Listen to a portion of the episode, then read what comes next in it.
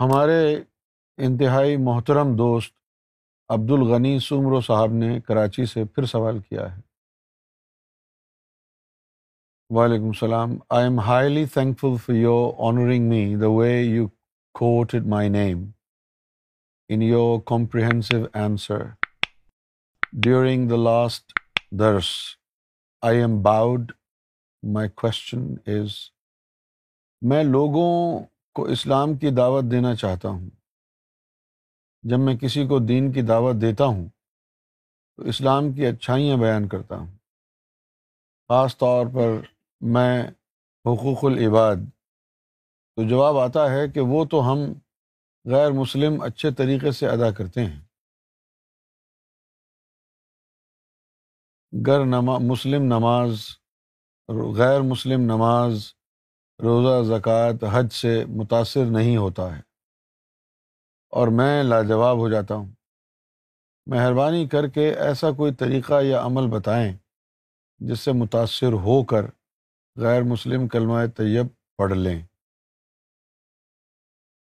غیر مسلم ہم سے اب متاثر اس لیے نہیں ہوتا ہے کہ ہماری نمازیں، ہماری تلاوت، ہمارے روزے یہ تمام تر ہماری شخصیت کو بدل نہیں رہے۔ غیر مسلم نے ہمیں کاروبار میں جھوٹ بولتے ہوئے، فراڈ کرتے ہوئے دیکھا ہے۔ غیر مسلم نے ہمیں وعدہ خلاف دیکھا ہے۔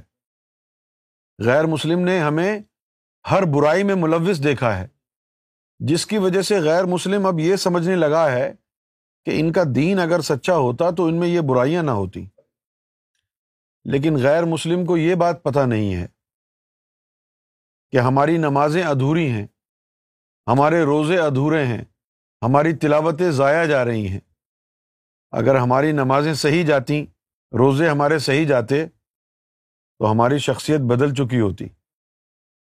قرآن مجید میں جہاں اللہ تعالیٰ نے نماز کی فرضیت قائم کی ہے، وہاں اللہ تعالیٰ نے نماز پڑھنے کا جو اعجاز ہے، وہ بھی بیان فرمایا ہے۔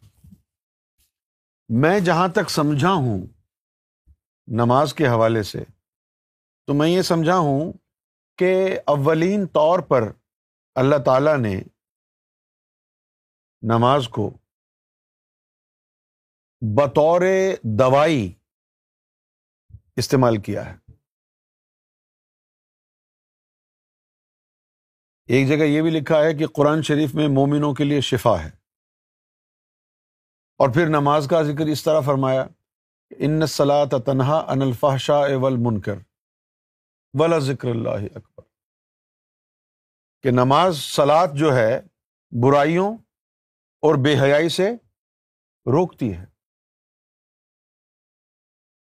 اب اگر نماز برائیوں اور بے حیائیوں سے روکے گی اور غیر مسلم یہ دیکھے گا کہ یہ بندہ نماز پڑھتا ہے اور نماز پڑھنے کی وجہ سے نہ یہ کسی کا نقصان کرتا ہے، نہ یہ فراڈ کرتا ہے، نہ یہ جھوٹ بولتا ہے۔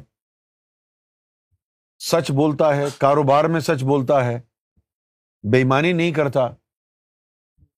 تو پھر وہ جو ہے اس بات پر غور کرے گا کہ یہ ایسا کون سا عمل کر رہا ہے جس سے اس کی شخصیت میں چینج آ رہا ہے۔ تو سمرو بھائی، آپ یہ دیکھیں کہ ہمارے معاشرے میں نمازیوں کی تعداد تو بڑھ رہی ہے، روزہ رکھنے والوں کی تعداد تو بڑھ رہی ہے۔ تلاوت کے بھی کمپٹیشن ہوتے ہیں قرت کے۔ نعت خوانی بھی سیزن کے حساب سے چلتی ہے۔ مسجدیں بھی بھر جاتی ہیں، تعداد میں بھی اضافہ ہو رہا ہے۔ داڑھی والوں کی تعداد میں بھی اضافہ ہو رہا ہے۔ امامہ شریف پہننے والوں کی تعداد میں بھی اضافہ ہو رہا ہے۔ لیکن کردار کتنے لوگوں کا صحیح ہو رہا ہے؟ یہ جو نمازی آج کل نمازیں پڑھتے ہیں مسجدوں میں جا کے، جو مسجدیں آج کل بنی ہوئی ہیں، ان مسجدوں میں جو کچھ ہو رہا ہے، کیا اس سے پتہ چلتا ہے کہ ہماری نمازیں اور ہماری مسجدیں صحیح ہیں؟ اللہ تعالیٰ نے اس بات کی اجازت کہاں دی ہے؟ کہ کوئی مولوی اپنے نفس کی خواہش کو پورا کرنے کے لیے، اپنی چودراہٹ کے لیے کسی غریب آدمی کی جگہ پر قبضہ کر لے، غنڈہ گردی کر کے اور وہاں مسجد بنا لے۔ اور مسجد بنانے سے مولوی کو کیا فائدہ ہوگا؟ کہ اس کا ایک اڈا بن جائے گا۔ اور نام کیا لیا جا رہا ہے؟ اللہ کا گھر بنا رہے ہیں۔ قبضہ کس کا ہو رہا ہے؟ مولوی کا۔ تو ایسی مسجدیں جو ناجائز قبضہ کر کے بنائی جائیں گی، کیا ان میں ہدایت ہوگی؟ کیا اللہ تعالیٰ نے کسی کا حق مارا ہے؟ اللہ تو دینے والا ہے۔ اللہ کب سے غریبوں کا مال چوسنے لگا؟ اللہ کب سے لوگوں کی جائیداد پر قبضہ کروانے لگا؟ تو یہ مسجد جو بنائی ہے آپ نے، یہ تو اللہ تعالیٰ کے اصول کے خلاف ہے۔ یہ جو مسجدیں زبردستی لوگوں کی جائیداد پر قبضہ کر کے مولویوں نے مسجدیں کھڑی کر دی ہیں، وہ بندہ اب کچھ کر بھی نہیں سکتا کہ بھائی جی مسجد بنا دی، اب میں کیا کروں؟ تو ایسی مسجدوں میں ہدایت کہاں ہوگی؟ وہ مسجدیں پاکستان، کراچی میں، جب میں کراچی میں رہتا تھا، آج سے تیس سال پہلے، تو اس وقت کراچی کے جو خاص علاقے تھے، جیسے کلفٹن ہے، جیسے ڈیفینس ہے گزری کا علاقہ ہے۔ ان علاقوں میں ایک ٹرینڈ تھا کہ کوئی اسمگلر دیکھتا کہ کوئی مسجد ٹوٹی پھوٹی ہے تو وہ خاموشی سے جا کر کے مولوی صاحب سے ملتا اور کہتا کہ بھائی چندہ وندہ نہیں کرو، پوری مسجد میں بنواؤں گا۔ میں نے خود دیکھا، خود اپنی آنکھوں سے دیکھا۔ میرے ساتھ ایک آدمی تھا۔ اس نے مجھے کہا کہ یار مسجد بنوانی ہے۔ تو چلو۔ میں نے کہا مسجد بنا کے کیا کرو گے؟ پہلے ہی بہت مسجد ہیں۔ لیکن وہ مسجد تھا۔ کہتا ہے کہ یار بہت حرام کا پیسہ کما لیا۔ اب مسجد بنانی ہے۔ میرے سامنے اس نے دو کروڑ روپے مولوی صاحب کو دیے۔ مسجد بناؤ۔ اب جو حرام کی کمائی سے مسجد بنے گی، اس مسجد میں آپ کے سجدے قبول ہوں گے؟ تو ہمارا جو معاشرہ ہے، وہ دین اسلام کی رسومات کی طرف تو ہے، لیکن جو عبادات کی روح ہے، اس سے بے خبر ہے۔ سمجھے آپ؟ یعنی لیٹر آف دا لا تو جانتا ہے میننگ آف دا لا نہیں جانتا۔ تو غیر مسلم متاثر ہوں گے۔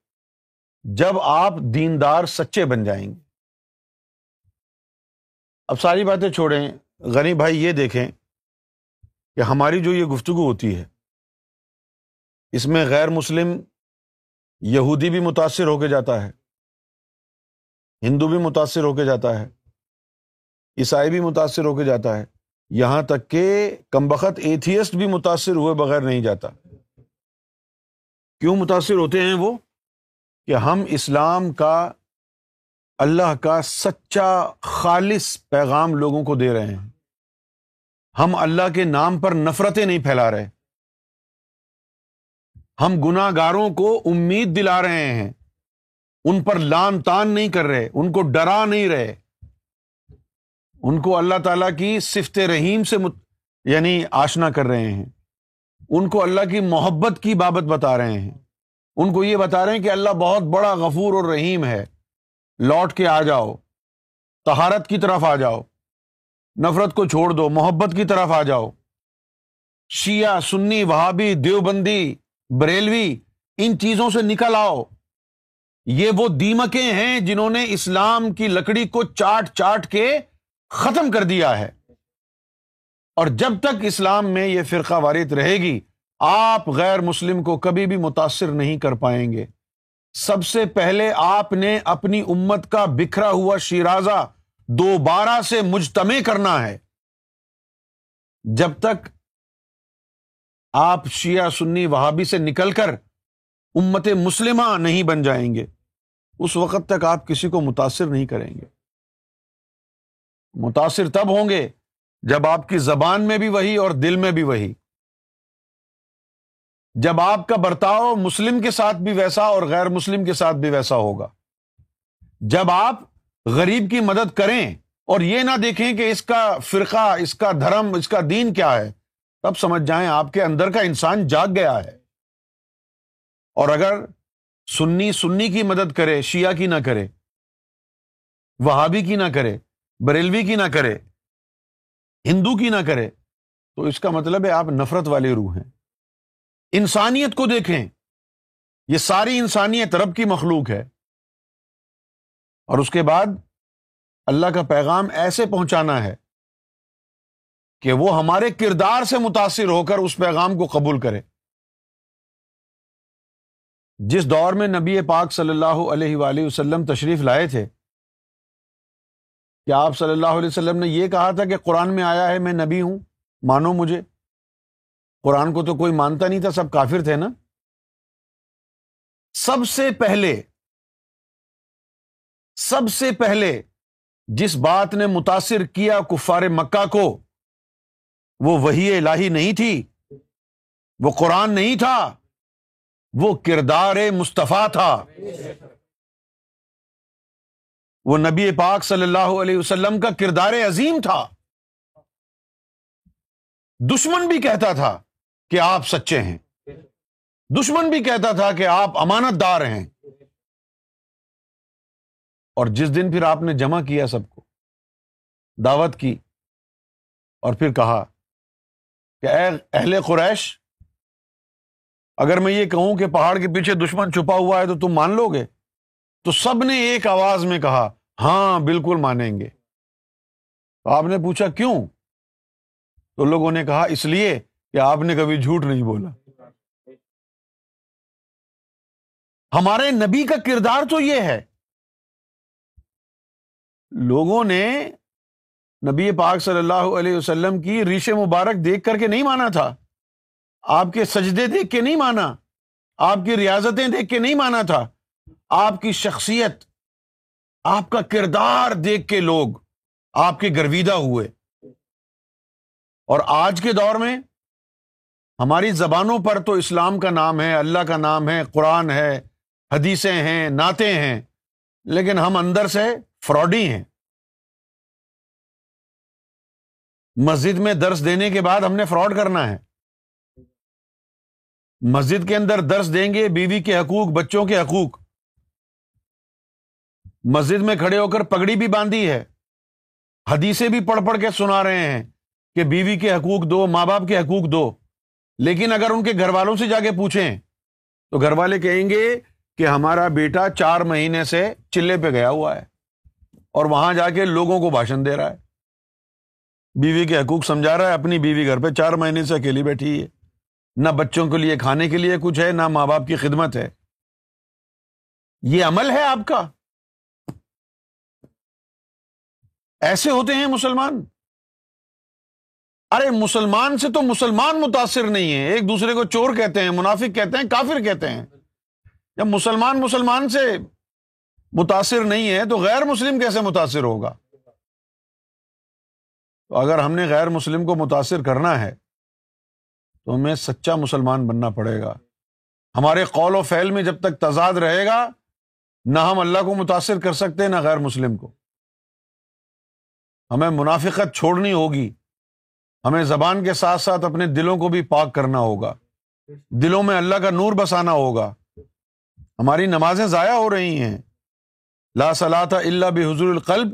جب تک ہمارا قلب نماز میں حاضر نہیں ہوگا، ہماری نماز اوپر نہیں پہنچے گی، نماز ضائع ہو جائے گی، نماز ہمیں برائی بے حیائی سے نہیں روکے گی۔ کیونکہ نماز برائی اور بے حیائی سے تب روکتی ہے جب نماز میں نور ہو اور دل میں جائے۔ پھر وہ دل والا نور آپ کو برائیوں سے روکے گا۔ بغیر قلب کے بیدار ہوئے، نماز ایسی بندوق ہے جس میں کارتوس نہ ہو۔ حضوری قلب کے بغیر نماز ایک ایسی بندوق ہے جس میں کارتوس نہ ہو، گولی نہ ہو۔ اب آپ چلاتے رہیں بغیر گولی کے، ٹریگر دباتے رہیں پھو پھو ہوتی رہے گی، بندہ تو گولی تو نہیں چلے گی کیونکہ گولی ہے ہی نہیں اس میں۔ ہمیں اپنے کردار کو ان نمازوں سے، ان روزوں سے اپنے کردار کو سنوارنا ہے۔ لیکن وہ سنور نہیں رہا۔ اس لیے نہیں سنور رہا کہ ہم نے ایک علم علم ظاہر پکڑا ہوا ہے۔ نمازوں سے استفادہ حاصل کرنے کے لیے ہمیں دوسرا علم بھی پکڑنا ہوگا۔ نماز کے لیے قلب کا پاک ہونا ضروری ہے، روزے کے لیے نفس کو پاک کرنا ہے۔ اور ان دونوں علوم کے حصول کے لیے علم باطن اختیار کرنا ہے۔ علم باطن ناپید ہو گیا ہے۔ ظاہری قیل و خال میں لگے ہوئے ہیں۔ جب تک زبان تک اللہ اللہ ہے، زبان تک مولا علی ہے، زبان تک یا حسین ہے، اس وقت تک کوئی ہمارے اندر تبدیلی نہیں آئے گی۔ کیوں بھائی؟ اب دیکھیں نا۔ وہاں بھی تو گستاخ ہیں، ان کی تو بات چھوڑ دو۔ بریلوی صرف ولیوں کو مانتے ہیں، لیکن شیعہ یہ تو اللہ کے رسول سے بھی محبت کرتے ہیں، اہل بیت سے، مولا علی سے بھی محبت کرتے ہیں۔ لیکن ان کا ان کا حال کیا ہے؟ ان میں بھی تو بہتر، بتیس فرقے بن گئے۔ ایک فرقہ دوسرے، ابھی فیس بک پر ہی آپ جا کے دیکھیں۔ تو شیعہ گروپ سے ایک دوسرے کو برا کہہ رہے ہیں۔ تو دونوں مولا علی کے ماننے والے دونوں برے کیسے ہو گئے؟ جہنمی کیسے ہو گئے؟ اس کا مطلب ہے کہ مولا علی کا نام جب تک زبان پر ہے، کوئی بھروسہ نہیں ہے۔ یا رسول اللہ کا نعرہ جب تک زبان پر ہے، کوئی گارنٹی نہیں ہے۔ اللہ اکبر کا نعرہ جب تک زبان پر ہے، کوئی گارنٹی نہیں ہے۔ یہ تمام مقدس اسمائے گرامی جب تک آپ کے دل میں نور کی صورت میں داخل نہیں ہوں گے، آپ کے اسلام اور کردار کی کوئی گارنٹی نہیں ہے، کوئی متاثر نہیں ہوگا آپ سے۔ آپ نے مومن بننا ہے۔ سورہ حجرات میں آیا کالت العراب آمنا۔ کہ آرابیوں نے کہا کہ ہم مومن بن گئے۔ کلمہ پڑھا انہوں نے کہا جی ہم مومن۔ اللہ تعالیٰ نے فرمایا کلم تو امنو ان کو کہو کہ یہ مومن نہیں ہے ولاکن خلو اسلم بلکہ یہ کہو کہ اسلام لا کے مسلمان ہوئے ہیں۔ ولم یت خلو فی قلو بکم اور ابھی تو تمہارے قلب میں نور داخل نہیں ہوا ہے۔ نور داخل ہوگا تب مومن بنو گے نا۔ اب وہ نور داخل کرنے والا جو علم ہے وہ علم ہمارے پاس رہا نہیں۔ جن کے پاس وہ علم ہوتا تھا، ان کو اولیا کہتے تھے، ان کو فقرا صالحین کہتے تھے۔ اب وہ بھی میڈ ان چائنا آنے لگ گئے۔ لوگوں نے دیکھا کہ فقیروں کی، صالحین کی، پیروں کی بڑی عزت ہوتی ہے۔ بڑے نذرانے ملتے ہیں۔ تو کاروباری لوگ یہاں پر بھی آ گئے۔ آج تو پاکستان میں یعنی پیر انڈسٹری ہے۔ پیر ایک انڈسٹری اختیار کر گئی ہے۔ اور یہ جو پیر انڈسٹری پاکستان میں بنی ہوئی ہے نا، اس کے جو وفاقی وزیر ہیں، وہ مولانا طاہر القادری صاحب ہیں۔ یہ پیر انڈسٹری ہے، میں حلفیہ کہہ رہا ہوں۔ یہ وزیر پیر ہیں۔ سب ان کی نگرانی میں فراڈ ہو رہا ہے۔ لیکن مرنا تو ہے۔ مرنا تو ہے۔ مرنے کے بعد سب کچھ کلیئر ہو جاتا ہے۔ تو آج کے دور میں جب شیطان نے پیروں کا لبادہ اوڑھ لیا، عورتوں کی عزتوں پر حملے کرنے لگے، آپ کی جیبوں پر حملے کرنے لگے، تو ایسے لوگ پیر کیسے ہو سکتے ہیں؟ پیر تو وہ ہوتا ہے، ولی تو وہ ہوتا ہے جو آپ کے نفس کو پاک کرے، آپ کے دل سے شہوت کو اتارے ہرس ہرس و حسد کو اتارے۔ آپ کے دل سے تکبر کو ہٹائے اور وہاں پر اللہ کا نقش جما دے۔ وہ ولی اللہ ہے۔ آج کے دور میں علماء بھی شیطان ہیں اور شیطانوں نے پیروں کا بھی لبادہ اوڑھ رکھا ہے۔ حالات بہت خراب ہیں۔ یہ جو تحریک چلا رہے ہیں ہم، ہماری شکلوں سے، ہماری گفتگو سے آپ کو لگتا ہوگا کہ ہم علماء نہیں ہیں۔ ہم عالم نہیں ہیں۔ ہم نے دین جو ہے وہ مولویوں کی طرح پڑھا نہیں ہے، پھر ہم دین کی خدمت کیوں کر رہے ہیں؟ کیونکہ ہمیں سیدنا گور شاہی کی صحبت عطا ہوئی۔ وہاں سے ہم کو باطنی علم مل گیا۔ ہماری کہانی سمجھ میں آ گئی۔ اب ہم اس کہانی کو سمجھانے کے لیے یہاں بیٹھ گئے۔ نہ عالم ہے نہ ولی ہیں۔ جو راز ہم کو سمجھ میں آیا، ہم وہ اپنے دیگر بھائیوں کو، دوستوں کو، خلق خدا کو وہ راز سمجھا رہے ہیں۔ جس جس کے سینے میں نور آتا جاتا ہے، وہ اس قافلے میں شریک ہوتا جاتا ہے۔ لوگوں کے دلوں میں اللہ اللہ شروع ہوتی ہے، تبھی لوگ ٹکتے ہیں نا، ورنہ بھاگ جائیں۔ اگر ہماری باتیں یہ جھوٹی ہوں اور لوگوں کے دلوں میں شروع نہ ہو ذکر اللہ کا، تو لوگ بھاگ جائیں نا۔ لیکن آج سے دو سال پہلے پانچ ہزار سبسکرائبر تھے۔ آج دیکھیں۔ Almost forty four thousand subscriber ہو گئے۔ یہ کیوں ہوئے ہیں؟ لوگ سنتے ہیں، ذکر لیتے ہیں، دل میں اللہ اللہ ہوتی ہے، ان کو یقین آ جاتا۔ ہے ان کو فائدہ ہو رہا ہے، ان کی نمازیں درست ہو رہی ہیں، ان کے روزے درست ہو رہے ہیں، ان کا ایمان درست ہو رہا ہے۔ وہ برائیوں سے، نفرتوں سے، فرقہ واریت سے دور ہٹتے جا رہے ہیں۔ یہاں آنے کے بعد، اس تعلیم کو سننے کے بعد، سرکار گور شاہی کی نظر کرم میں آنے کے بعد لوگوں میں جو سب سے بڑی تبدیلی آ رہی ہے وہ یہ کہ نفرتیں ان کے دلوں سے جا رہی ہیں۔ وہ شیعہ، سنی، وہابی کے نعروں سے جا رہے ہیں۔ اب وہ صرف امتی بننا چاہ رہے ہیں۔ ایک امت، محمد رسول اللہ کے جھنڈے کے تلے۔ جو اہل بیت سے بھی محبت کرے، ولیوں سے بھی محبت کرے، آئمہ اکرام سے بھی محبت کرے، صحابہ کا بھی ادب کرے، جو سب کا ادب کرے۔ تم نے تو تتر بتر کر دیا، انتشار پھیلا دیا۔ دین کا شیرازہ بکھر گیا۔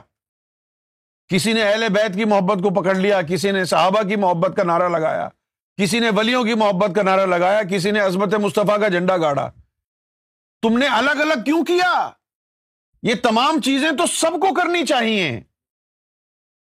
کیا آپ نے اہل بیت کی محبت کا ٹھیکہ صرف شیعہ کو دے دیا؟ ولیوں کی محبت کا ٹھیکہ بریلویوں کو؟ توحید کا نعرہ صرف وہاں بھی لگائے گا؟ نہیں۔ توحید، رسالت، عظمت مصطفیٰ، اہل بیت کی عظمت، ولیوں کی محبت، فقرا کی محبت، یہ تمام چیزیں ایک جگہ جمع ہوں گی تو مومن بنے گا اور امت بنے گی۔ الگ الگ ہوں گی تو پھر واریت ہوگی۔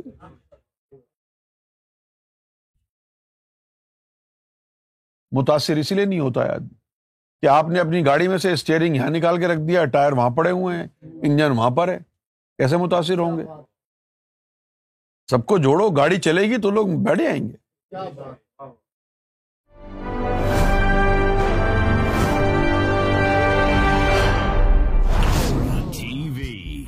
Bringing light love and peace in your life